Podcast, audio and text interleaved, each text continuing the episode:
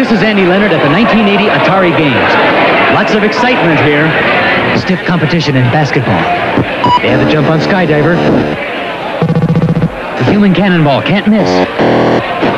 And for the first time, Space Invaders. They're ready. Let the games begin! No other company offers you as many different video game cartridges as Atari.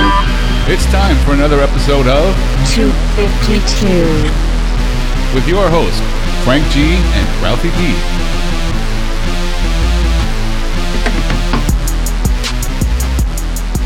D. All right, so we left off. We were just about to delve into 1980, right? Okay, Empire is my favorite. Yeah, I think most people say that for sure. Mm-hmm. Star Wars. Classic. Return, definitely great. But Empire, I mean, it struck a chord with me because, fuck, the Empire won. Right. Yeah. They beat us that, man. It was unusual for that to happen and at the time for sure. And it still doesn't really happen much where the end of the movie, the bad guys have won pretty much. Right. And I mean, the reveal of, Darth being Luke's father, that's...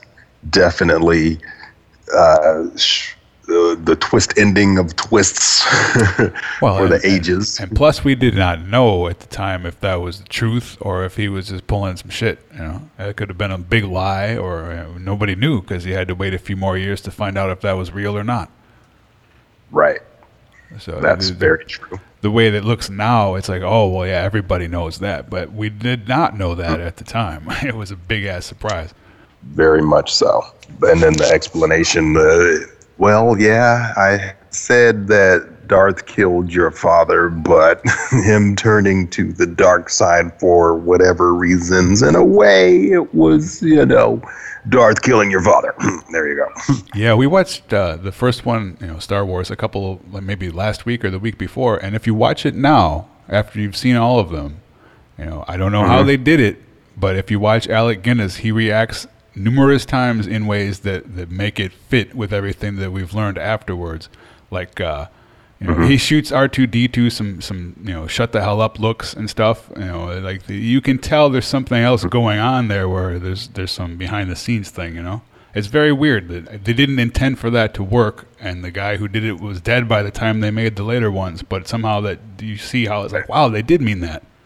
It just worked out. It's crazy. Yeah. But yeah, watch the first one again, and you'd be like, "Holy crap, man! It does look like he was definitely hiding something on purpose." Mm-hmm. Yeah, it actually has been a couple of years, and back to it, those awesome bootlegs that you sent me from what were they, Korean or something? Oh yeah, right. Those are the best. Subtitles, be damned! I love those bootlegs. You can turn those off. You should be able to. Yeah, I don't know. I figured it out, but I just haven't watched them in a few years, and I need to. You know what? I might do that today. I might watch Star Wars Empire and Return tonight. As a matter of fact, that sounds like a great plan. I don't know if you've listened to the podcast Star Wars Minute. I mean, I seriously listened to. I think. Last summer, I just mashed them. I was listening like 9 a day, at least 9 a day. Traveling to and from work, I had an hour commute, damn near. So I just, that was great.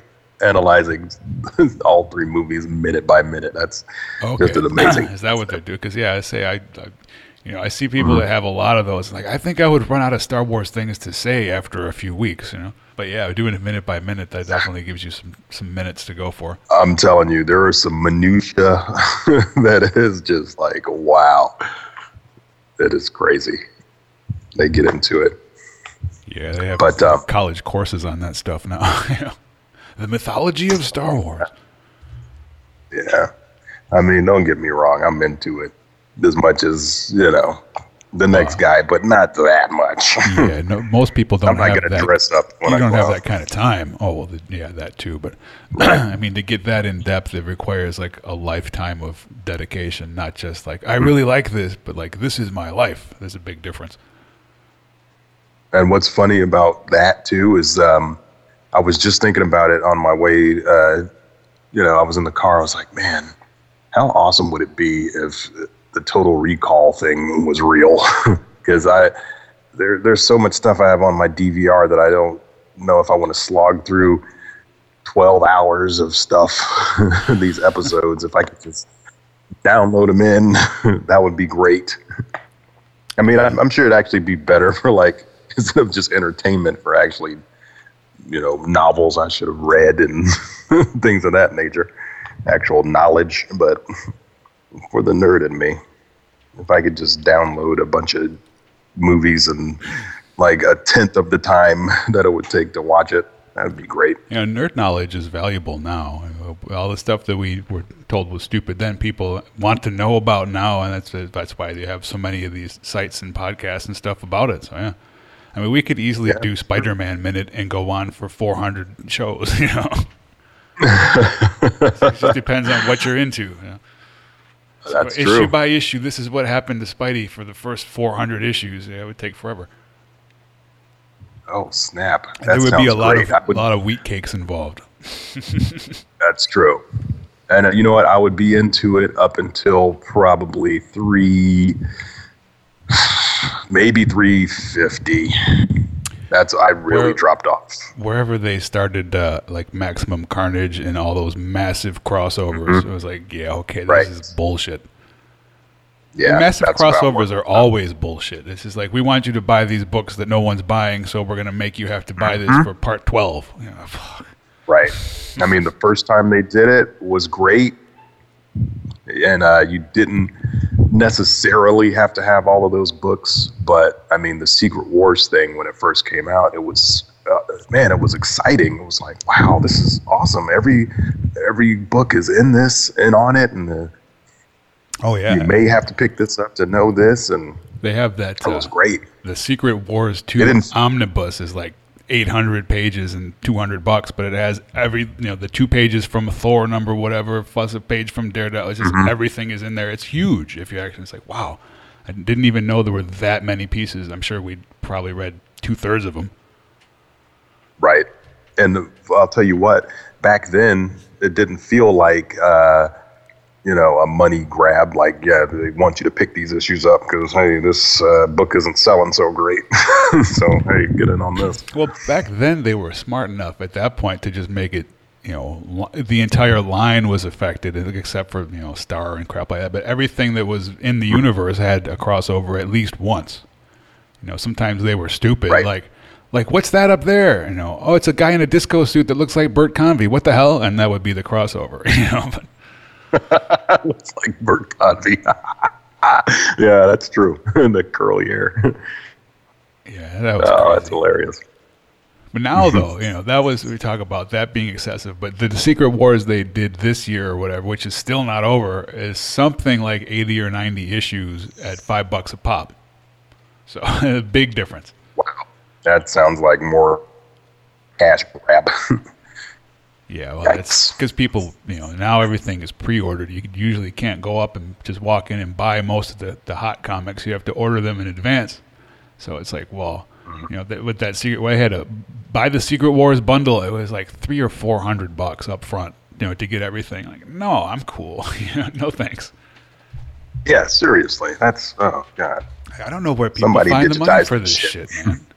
Like, seriously, like video games. You know, everybody, Fallout 4 or whatever was this week. Everybody had to immediately have it, and a lot of people were complaining they didn't get their collector edition because they sold out so fast. The thing was $200. You know, it's like the same video game, except it's in a cool package. It was really cool, but $200. You know, hell no. Thank you. And I'm still playing. I'm on my 360. I still play. Modern Warfare 3 from like 3 years ago. I'm still playing that.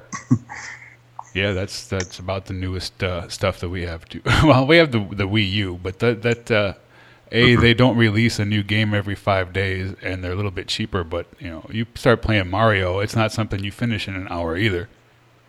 Mm-hmm. Or at least I don't. Right. Yeah, limited time now. It's really, that's what it is. We didn't used to really finish games at all. Very rarely. There would be some. That's true. I remember we went that whole weekend trying to finish Rygar and did not. Yes, holy shit, the Rygar thing. And could you continue on that? I can't even remember. You could continue, one game, but there was no code, so you had to leave it on. Like if you turned off the machine, you were screwed. That's right, and I think I remember us actually taking a break from it and just leaving it on and going out and doing whatever it was we did, and then coming back to it. All right, let's get back to this. And you could do that with the stuff of the day. You try that with your 360, it'll be a melted pile of crap when you get home. You know, for sure. Blinking red lights. Oh yay! Yeah. Damn it. Yeah, we used to be able to do that shit. I watched a run-through of that Rygar game a few months ago. It's like, well, you know, how is somebody doing a run-through of this in like 25 minutes? You know, like, crap. And I watched and I'm like, oh, okay, well, we were messing around a lot. But furthermore, when you hit the pause, there were these little things on a menu that we didn't understand. And those things were like power-ups.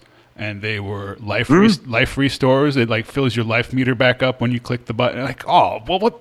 Oh man! Even back then, they had that. They could have put that in the menu. That would have been in the manual, you know. But no, there were the features that was right there waiting for us. It said rest and something else, and we're like, what does this mean? And rest was restore. Well, I don't want to rest. You got to be kidding me. So it easily would have shaved like a day off of that process. Man. But that was the thing back then. You weren't handed anything. It was like, here you go. Figure it out. Yeah, for sure. Like Zelda came with that little sort of half filled in map. And that was amazing. Like, wow, they gave us a map. This must be really hard. You know, but that was right. There wasn't that kind of shit back then, you know. No, and I wasn't into Zelda. Was that you and Pat that were into Zelda? I wasn't really into it, and probably because I didn't have the game. But yeah, I had the first. I didn't have any of the ones after that. But I had the first one when it came out because that was just like the hot Nintendo game of the moment. And I think I made it through like 6 of the 8 levels, but I never could get through 7 or 8. You know, that kind of thing. I know what you mean. But when the second one came out, I think Mike got it, and it sucked. Like, I don't even want to play this, let alone spend $50 on it, or 40 or whatever it was. That is probably how I felt about Super Mario Brothers 2. I never hated that game, yeah. But now it's cool, I guess. But people now think it's awesome. Like, no, it was shitty when it came out. We hated it. I didn't like it because you didn't get a score. I hated that so much. And it was so different. There was you had to climb up everything, and he's throwing bombs and digging holes. Like, what is he? This is not a Mario game. We knew it wasn't a Mario game even then. You know, before it was, about. You know, it was later revealed it wasn't a Mario game. They took a different Japanese game and slapped in the Mario characters for us. Oh, because there you go. That the feel was just so odd. It was weird. Yeah, then Super Mario 3, that's one of my favorite Mario games. Yeah, out of my limited Mario. That one rocks. Mario 3 is great. The original. I remember when I that too. The Japanese version of Super Mario Brothers 2 looks just like Super Mario Brothers 1 style-wise, but it has a ton. It's so hard that they couldn't put it out here. Americans are never going to get through level 1-1, so we better do something different. And that's why we got what we got. Okay. It's just too hard for our feeble skills. I'm telling you, man. And if you try it now, you'll like, oh, I can't believe how hard is it. Like the first thing you do, you run up to the mushroom that you hit, and you hit it, and it's a fucking poison mushroom, and if you grab it, it kills you. You're like, well... Okay, I guess I gotta learn some things here. You know, it's trial and error like a mother. It's like starting out on World 9-1. You know, like it's levels 9 through 18. It's just, fuck crazy. Yeah, so they figured, all right, well, you beat this, so you're ready to start up where this left off. Yeah, the mid '80s were fun for video games. I'm not so into them now. Mm-hmm. Like the kid, he's like, oh, I want this and this and this. I'm like, first of all, you shouldn't even be looking at that, or that, but okay. But it's like, the newest machines, like, man, too realistic for me. I don't mind, like, Modern Warfare. This is great, shooting at dudes that look kind of like real dudes. But when they look exactly like real dudes, it gets a bit much. Yeah. Yeah. I like to still have a little bit of fantasy when it comes to... There's got to be that one layer of separation at least. Yeah, exactly. That'd be even worse once it gets to the VR helmets. Oh, yeah. Now, that's cool for a lot of stuff. Like, think about a VR Spider-Man. That would be awesome. But, for sure. VR murder simulator, but not so cool. I was going to say, VR Wolverine, maybe not so much. They're making the Friday the 13th game now, too, where, one team is the counselors and one team somebody plays Jason. It's like, well, that's great, but there's no way I could do that if it's too good. Make it look like the 80s. Cool, but... Yeah. See, we can look back to our 80 thing. 1980 was... it didn't start then, but it was getting more popular than was Atari and Space Invaders and all that stuff, Mm-hmm.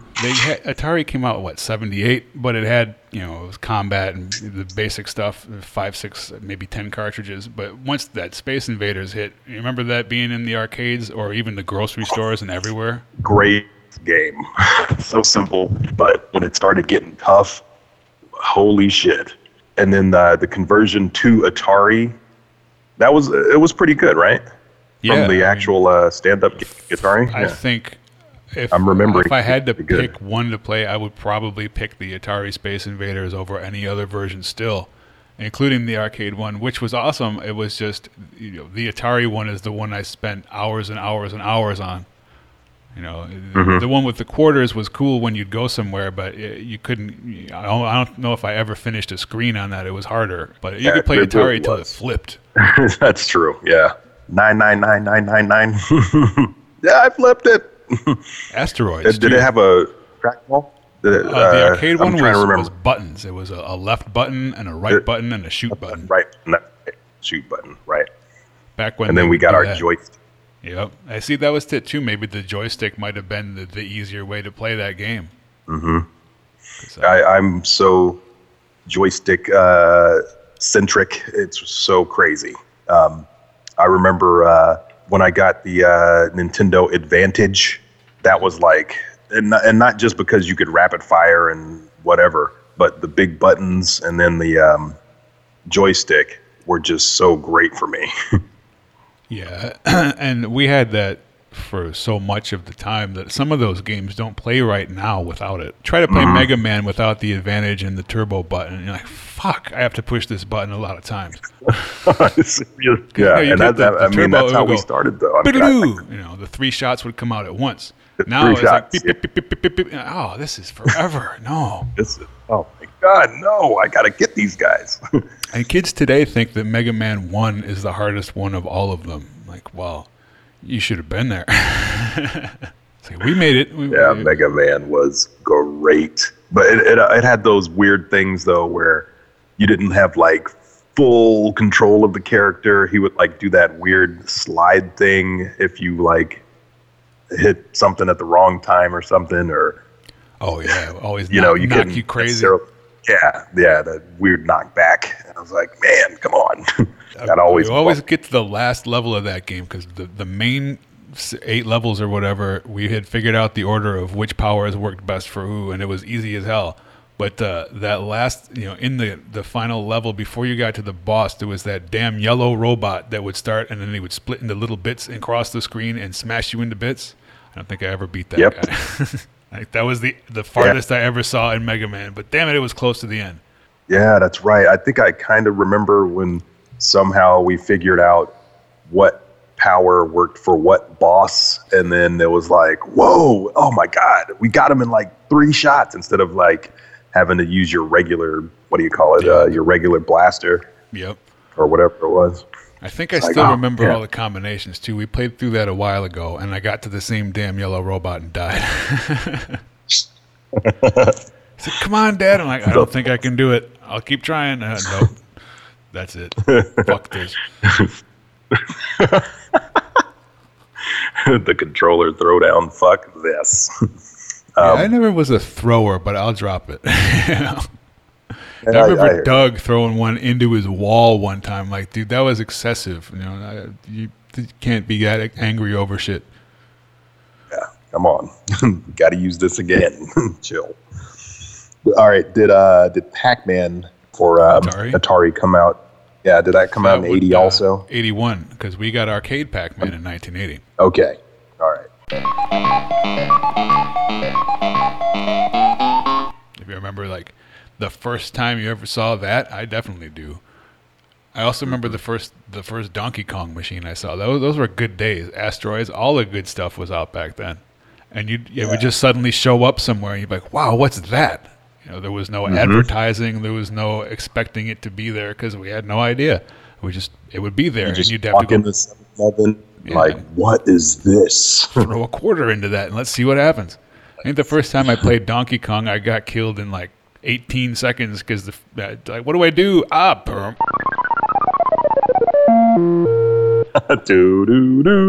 Shit. Yeah, I remember the first time making it through the first board of Donkey Kong and then being totally, what do I do on this second board? And then, you know, you make it past that one so many days, weeks later, or whatever. And then, you know, you see the third board and you're like, oh my God, this is insane. What is this?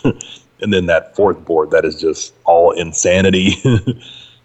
Yeah, that one's actually easy if you get it just right. Otherwise, it's super hard. But yeah, back then though, it was like I remember when you'd see a kid get like, "Wow, he's at the fucking pie factory, dude! This is crazy!" You know?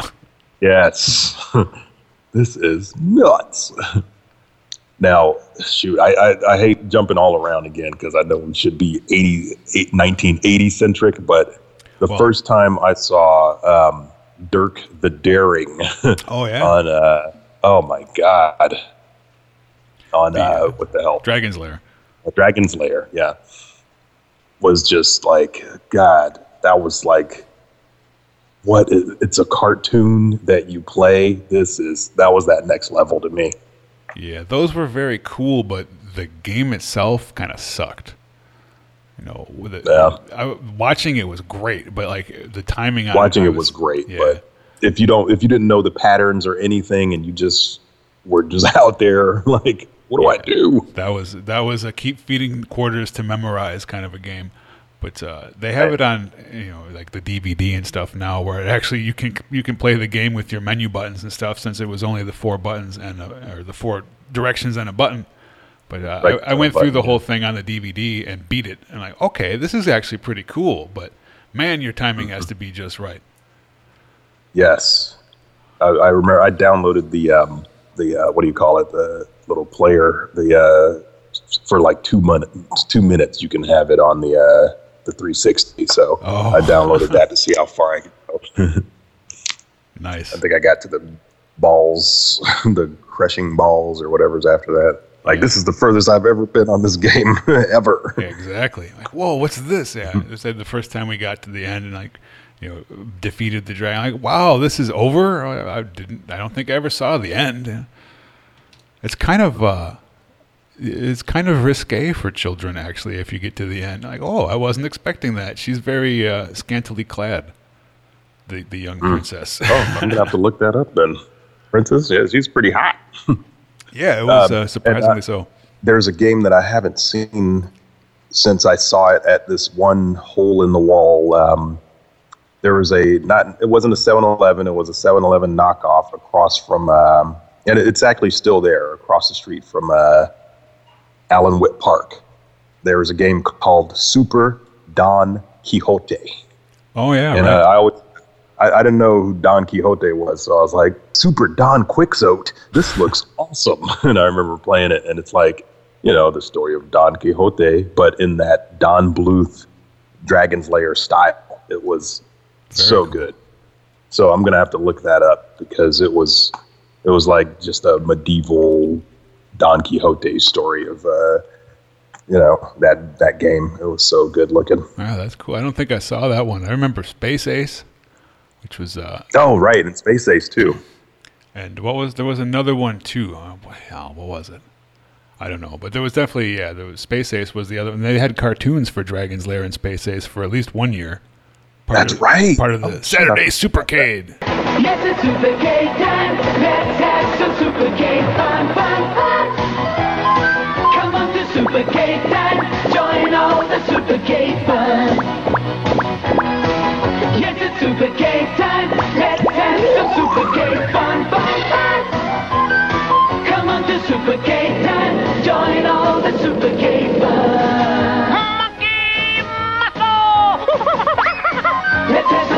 It's Saturday Supercade. We had Qbert, and Frogger, and they did everything back then. I remember Donkey Kong and Donkey Kong Jr. cartoons, definitely the Pac-Man cartoon. I remember that, Pac-Man ran longer than any of them. They had like 3 years. And it got a bad rap, too. I remember really liking Pac-Man, and then, it wasn't bad. No, I liked that cartoon, man. I watched it. I think I bailed on the third year when they brought in Super Pac and Pac-Man was no longer cool. But I definitely watched the first two seasons. It was the same time as Pac-Man Jr. in those seasons too. They had Baby Pac. He came in somewhere there too. Yeah, Baby Pac was fucking annoying. That might have been what killed it too. May have been right. They always do that. They bring in that one, like Scrappy-Doo. It's the Scrappy-Doo comes in and the show just sucks. Yeah. Bring in the baby or whatever. It's I didn't like Scrappy-Doo when I was 6, man. He was fucking annoying. And I'm sure he was aimed at 6-year-olds and like, no, fuck this.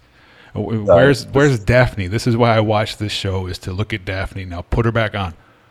I'm saying, those legs, man. What? And I actually didn't like Scooby-Doo. I was forced to watch it because my sister loved Scooby-Doo. I freaking hated Scooby-Doo. Tolerated it. Yeah, it was never my favorite, man. There was a period where I would watch him on purpose, but mostly it was just because there was nothing else on except preachers and shit. Yeah. They'd start Scooby-Doo earlier on the one channel when the other two were still showing Mass for Shut-Ins or whatever. Like, no, I'm good. I gotta find something. And that's exactly how I found New Zoo Review. La, la, la, la, la, la, la, la, la, la. It's the New Zoo Review. Coming right at you. 5:30 or 6 in the morning, and I effing loved that show. I still like it. I mean, Betty Joe, I think her name was. I knew it is just named Betty Joe. Took her to my house and we did it on with the go-go boots. Man, she was so hot. They did hot up the stuff more back then, I think, than they do now. Although I don't know. I guess it depends. But I remember the Great Space Coaster too. It's like those chicks are kind of hot, you know.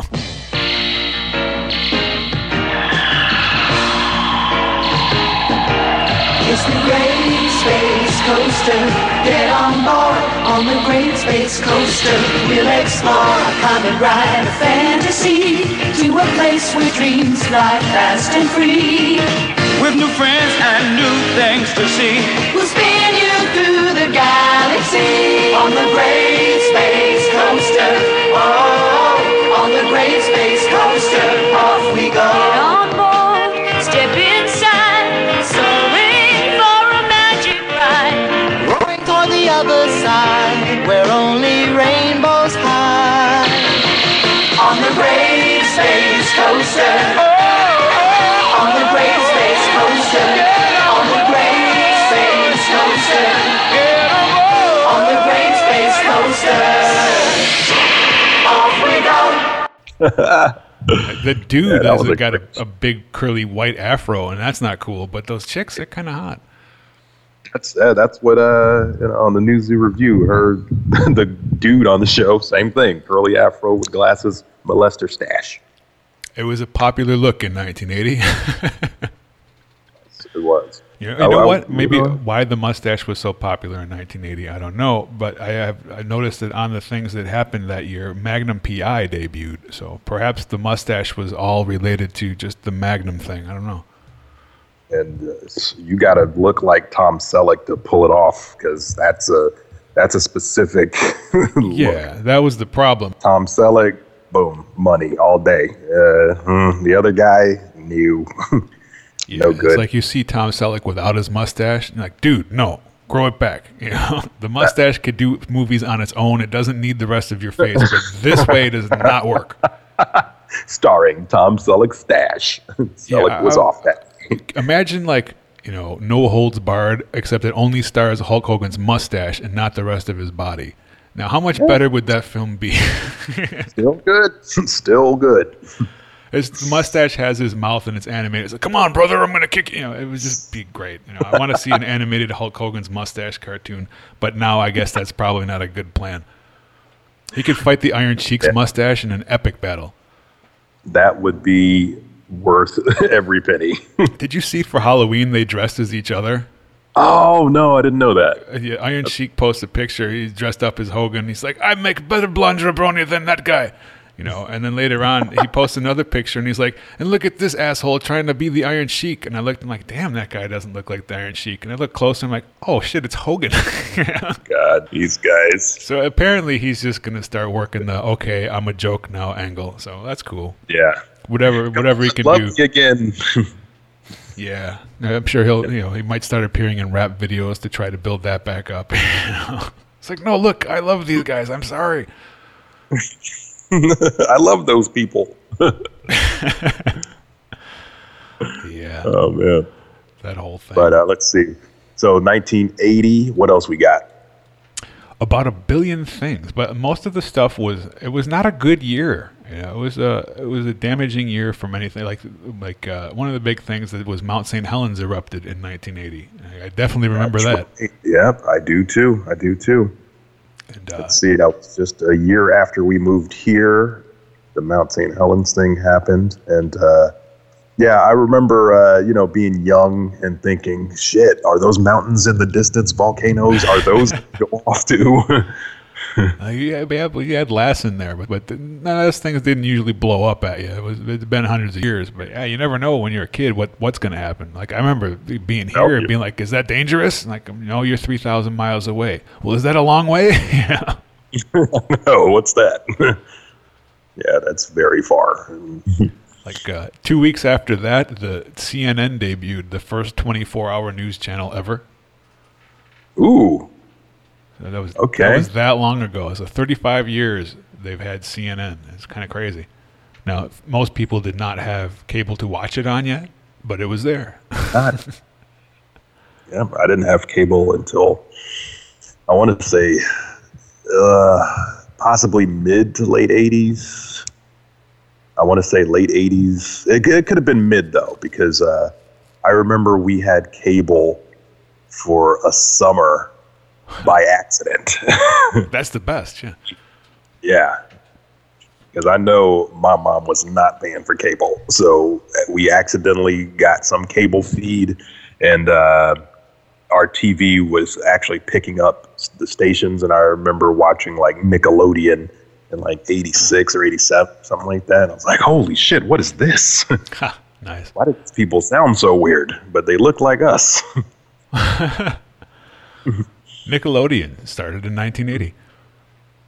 Did it? Yeah. There we go. That's Nickelodeon. Innovative, non-commercial cable television programming for young people. Kids are finally getting the kind of television they deserve.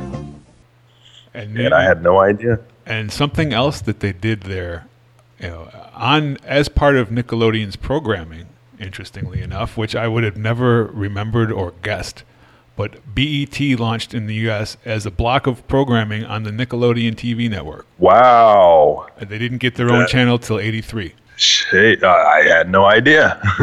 That is crazy. It doesn't seem like any kind of a match whatsoever. You know, like, what? How do those things go together?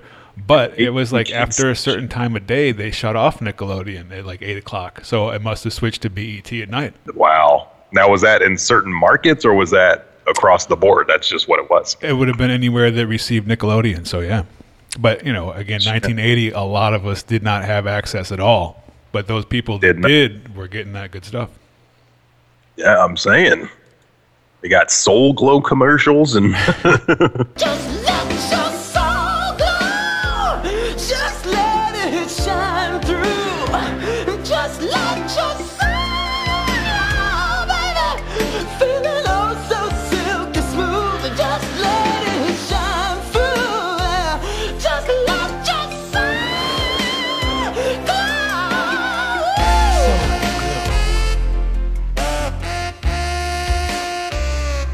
your soul glow! Everything.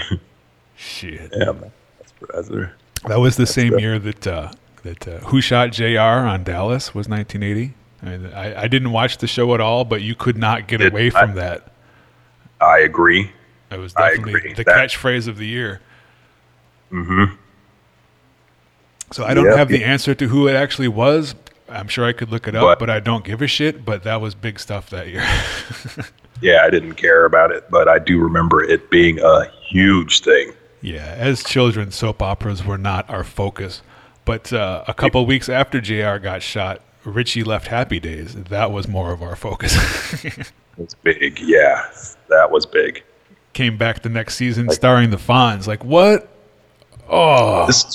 And then it just became Fonz-centric, which I remember being okay with those shows, it being, you know, the Fonz's show now, but him being just an ancillary character was, of course, it was better because, you know, you got your dose of Fonzie in each show and all the other bullshit was what it was. But I mean, it was just cool him not getting watered down like he did. And him eventually having a family and shit. Well, that's like, what the fuck? You know, people always refer to the shark jumping incident, but really his credibility as the Fonz was still intact for at least another season until he started teaching a fucking high school class while wearing his leather and, you know, almost getting married and having his daughter from Poltergeist and all this. Like, what is going on?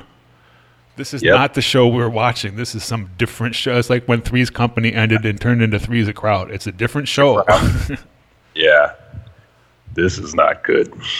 And speaking of things ending, that 1980, they switched from All in the Family to Archie Bunker's Place and killed Edith. Yeah. Oh, yeah. That was another. It's like, I don't think I like this. I watched it, but I don't think I liked it. I agree. It's like that was the year that Flo had her own series from Alice too. I remember liking Flo, but it's like, why does this one-note character have a whole half-hour show? I couldn't tell you anything about that show, but I do remember watching it and being excited for it. Exactly. Yeah, I don't remember the premise or anything that happened, but I remember it being on. Yeah. She fucks a lot of dudes, possibly. Yeah, that was probably that. And that's even funnier when you think about, like, how in the hell was Flo a sex symbol? That too, yeah. Like, yeah, dude, I mean, like, that would not fly today in any way. You know? The sassy broad who just doesn't seem like that good of a waitress. But kiss my grits. I'm like, okay, she's entertaining, but dude, why is she? Vera was cuter than Flo. You know? Yeah.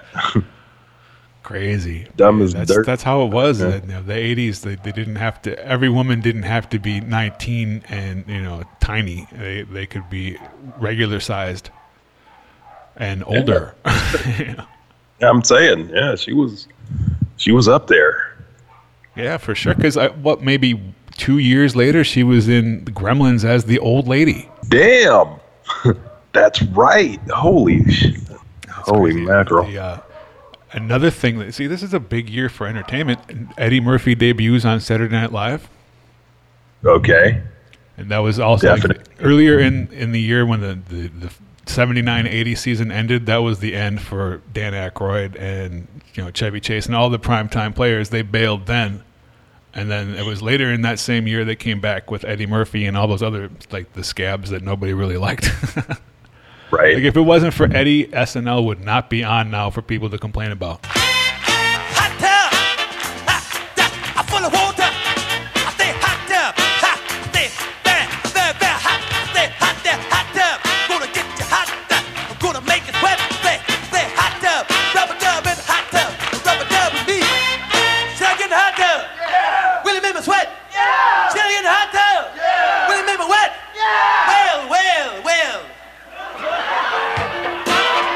Most likely, I don't know if it was on the decline, but he came in at the beginning of that season when everybody left. He came in. They brought him in he was doing those like the little short films that were in between things. Shorts. Remember he did that Black Like Me thing, or where he painted his face white. God, still. Hilarious. Still hilarious. I think I watched that like a year or two ago. Still good. I watched the current DVD of the Best of Eddie Murphy Saturday Night Live, and we used to have that tape and watched it a million times, right? But they have edited out at least 3 segments from the DVD that were on the videotape that they apparently don't think are fit for current audiences. What? And I was like, man, and it was all racial stuff, but it's like, what? This was funny, you know. You can't say that on a thing that I paid money for. It wasn't like over the air, you know. It was the thing where Lincoln forgot to sign the Emancipation Proclamation. They cut that off. Oh yeah. Like, no, apparently you can't say that word on TV. Oh man. So what? Did they take out the Richard Pryor sketch? Is that not on the thing? That's on a different one, but that's on a big collection. That's not on a best of, you know. So yeah, it's like I don't know. I guess they figured too many people were going to buy that Eddie Murphy disc, so they wanted to censor it up a bit. It's like, come on, this was fully acceptable in 1988. Seriously, God, that stuff was good, though. Drives me. It's like again, like, a week after Eddie Murphy shows up, there, Bosom Buddies debuted on ABC. I don't care what you say anymore. This is my life. Go ahead with your own life. Leave me alone. I never said you had to offer me a second chance. I never said you had to. I never said I was a victim of circumstance. I still belong.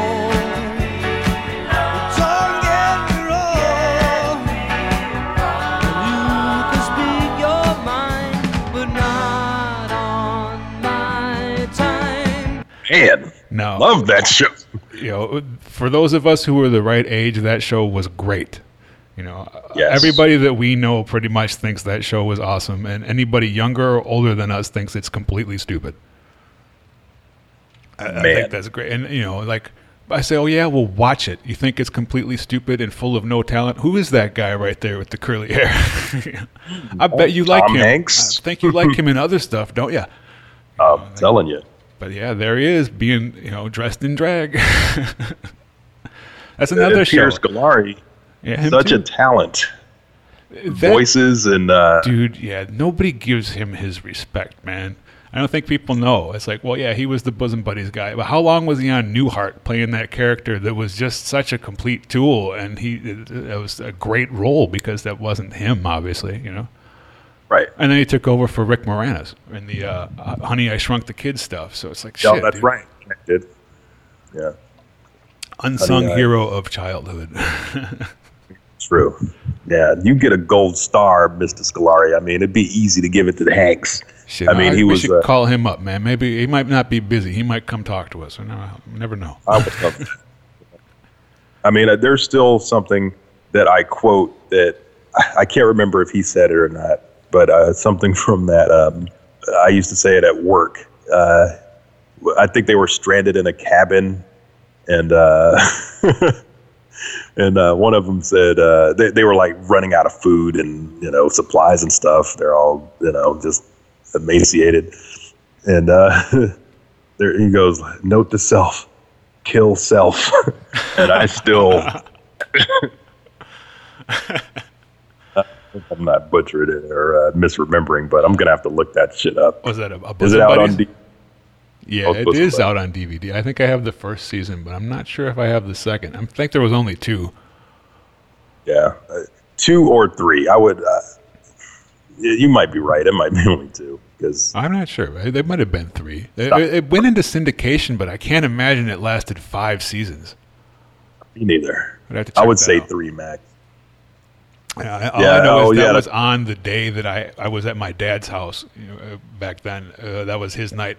And I'd always want to watch that at his house, and it would piss him off so bad. Like, I hate this show. I have to watch this. And then he would let me watch it anyway. It's like, damn. But think about that from his perspective now. It's like, it wasn't that bad. You should just shut up and watch it. It's a half hour. It could be worse. Two guys dressing in. And I remember watching that with my aunts in Chicago on a visit. And I think I remember them thinking it was hilarious because they were into comedy and stuff like that. They kind of helped shape my sense of humor of, running with a premise, yes-anding things, not knowing that I was doing one of the tenets of improv. Just keep going and going and going. But they were always cool with just letting my freak flag fly, and I could say whatever, and if it was funny, it was good. It was gold. It's good. It's like the beginning of Eddie Murphy Raw, right? Only I wasn't that funny. Well, yeah, of course. Maybe you were. I just don't know. Cause, yeah. Maybe they knew. Sometimes they got that information. Over at Marvel, Hulk and Captain America both had issue 252. Now, nothing important happened in those issues, but they happened in 1980.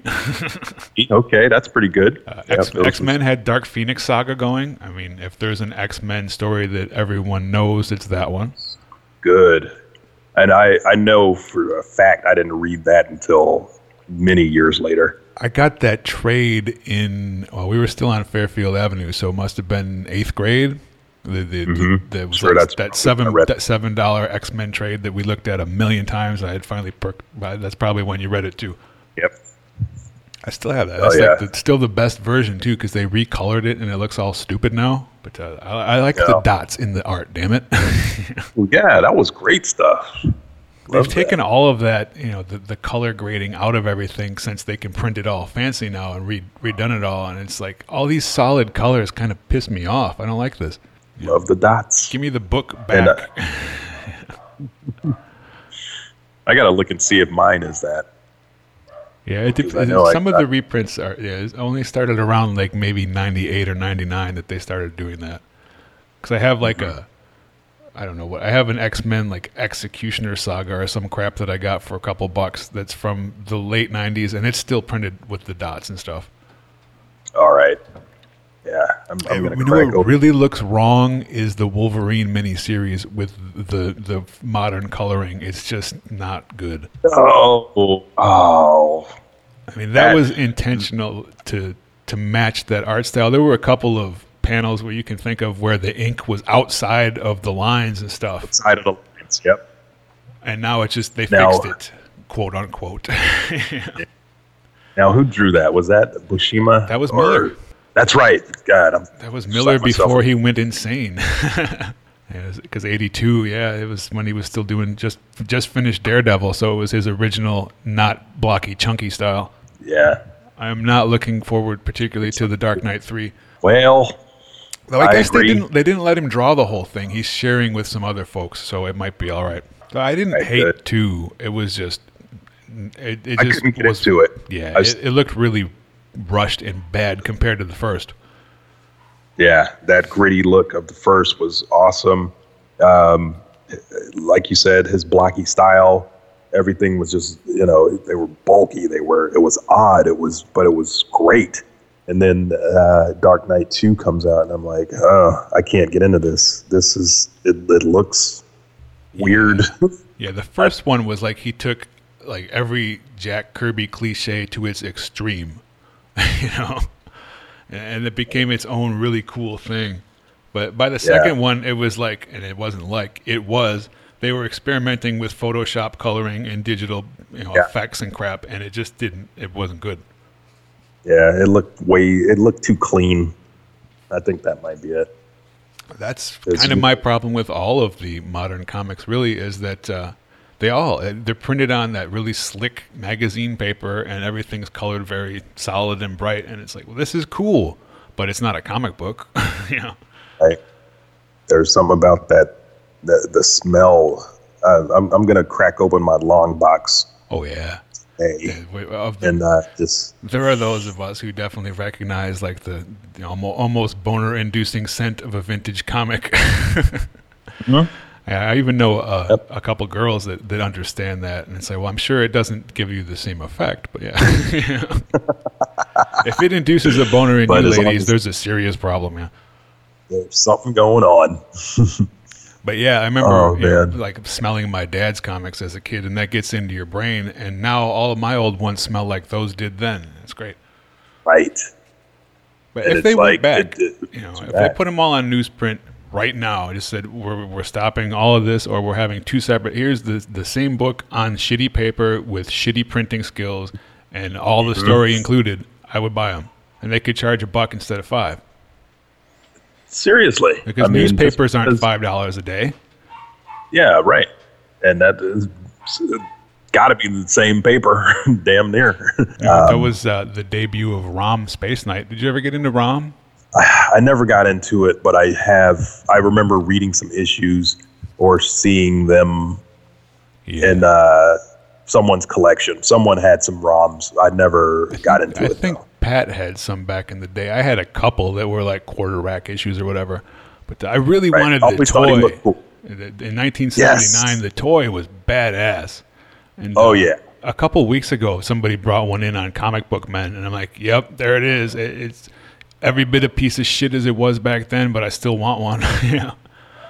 And actually, did it have a red light on the gun or something? Yeah, it had like a gun and some other thing you could plug into his little port that would do that kind of stuff. Uh-huh. And, it was a badass toy that didn't last very long, but then the comic came out and ran for maybe 6-7 years. And, a few years ago, I was on eBay, and like it was like almost a complete entire run of ROM for like $12. All right, cool. Shit. I bought them all, and I read them, and like, you know what? This was really a good book. I don't know why I didn't like it back then. I just never. What was it about? I have no idea. Well, he's this warrior that winds up inside of the robotic body, and he's just got to fight these these evil guys from his planet that are trying to take over the Earth, basically. It's kind of like a Star Wars light thing. He's basically Luke Skywalker in a way. Without being so, trapped in a robot. If Luke Skywalker was trapped in C-3PO.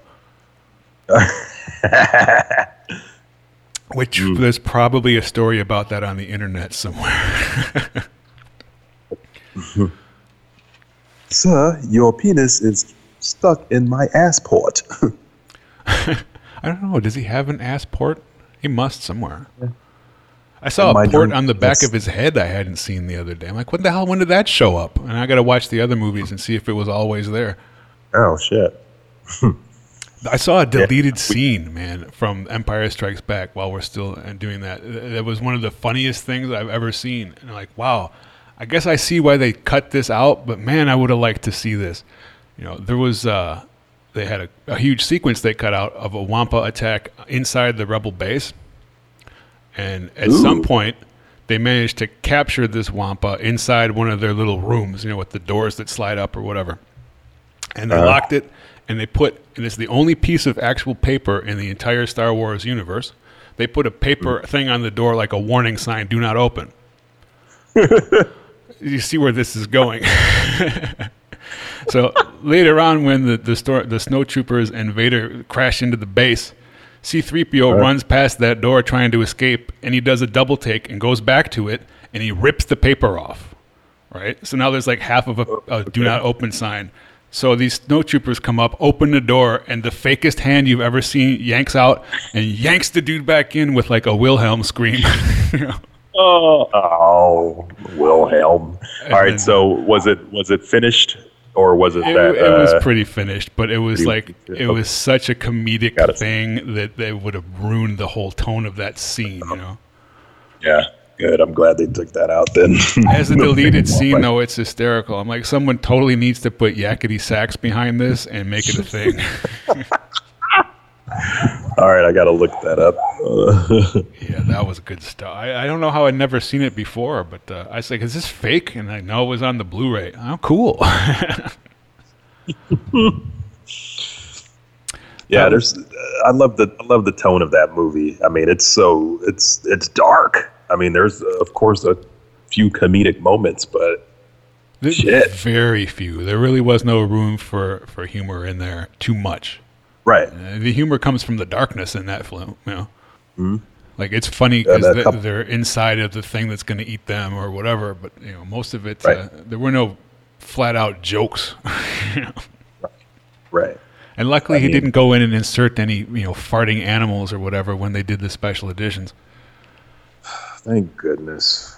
Or any poop for someone to step in or something. Yeah, that kind of shit. Like they left it.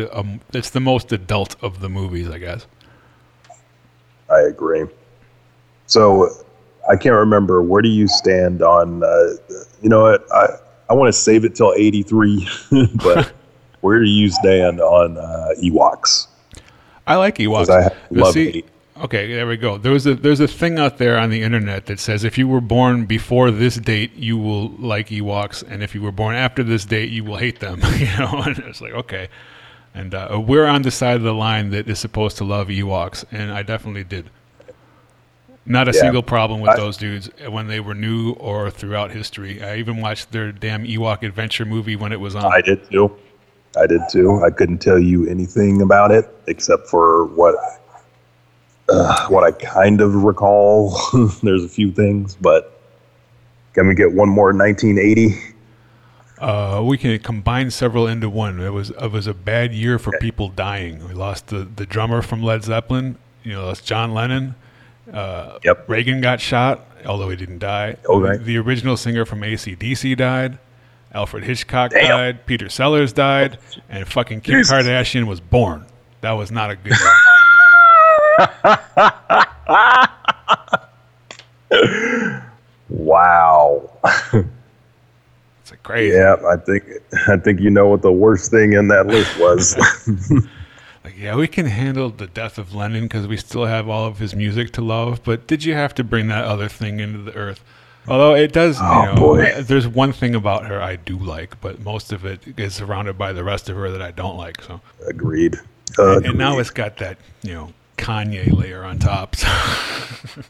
I mean, did he start out insane when he first came out? No, some people say he kind of did, and he always had that look like somebody just hit him upside the head with a hammer. But I don't think he was as insane until he started building up his own hype. Right. Because, I guess, when he was making beats for Jay-Z and shit, like, okay, he was just a producer. But then, like, his name got out there. And as soon as his name got out there, it's like, oh, well, I am the best of everything, Dude. Yeah. Wow. But then you see those pictures. You see a picture at an awards show, and it's like Kanye, Kim Kardashian, fucking Jay-Z, and Beyonce all in a row together. And you're like, well, maybe there is something to that Illuminati thing, because none of these four people should really be all that rich. There's some moderate talent there, but there's no genius involved. Come on. Yeah, I like Jay-Z, but I could live without him too. I agree. He's not Ice Cube. Out of everyone in that list, probably Beyonce is the most talented. Yeah, I would agree for sure. And she does music I don't like, but she does a good job of it, But there you go. Well said. Yeah, even her though. It's like I don't know why she should be as huge as she is, But that's cool. Somebody has to be. Yeah, I mean they got their following, and then they played to their following, and. That's what it is. They have the best PR, and that'll do it. Yeah, I think you're 100% right on that. Because there were probably girls who could sing better in Destiny's Child. Most likely. That's I love me some Kelly Rowlands, man. She was great. She's hotter, too, in my opinion, but, Yeah, you know what? I think she's very attractive, for sure. I was watching Freddy vs. Jason the other day. Like, I forgot she was in here. Yep. Terrible actress, though. She was not good in that. Yeah, but not good at all. But you don't have to be for Freddy vs. Jason, so it was cool. That's true. Like, nobody in that movie, other than Freddy and Jason, had any skills. Thank you. I would love to have been a fly on the wall in a room with the four of those people in it. I'm talking Beyonce, Kardashian, Jay-Z, and Kanye. Just what do they talk about? Kanye and Kim. What else are they going to talk about? What is he? He never stops talking about himself. I'm sure that's the only topic. That you just walk away after a while. Like, I've had enough. Yeah, you know what? We can't be friends. I can't do this. Wait till their children grow up. It's not bad enough we have fucking Jaden Smith doing things now. That's what I was. Man, what is the next level going to be? Because I thought. I mean, of course, not being in their world, you would think that Jada and Will would be like good parents in some way, shape, or form. But these kids, that messes up your brain, and then they put that down to the kids. And then he shows up at fucking weddings in a white Batman suit and shit. And you're like, what is this guy doing? Are fucking tripping, dude. And he can never, ever look unsurprised. That guy always looks like he just received the shock of his life 1 second before the picture was taken. Like, what is with those eyebrows, dude? Put them down. He doesn't. He doesn't have a person in his camp saying, "All right, shut the fuck up, sit down." Yeah, they should really assign the guy somebody to do that for him now. He's what, 20 or something? He needs that really bad. That's okay. Jazzy Jeff and the Fresh Prince are touring together. Maybe they'll just take them out on that. Is that really a thing? Yeah, next summer. People are complaining that everything now is too dark and sounds bad and is all just about bitches and hoes and, and whatever, champagne most of the time. It's like, bring back that old stuff that we liked. All right, cool. 252.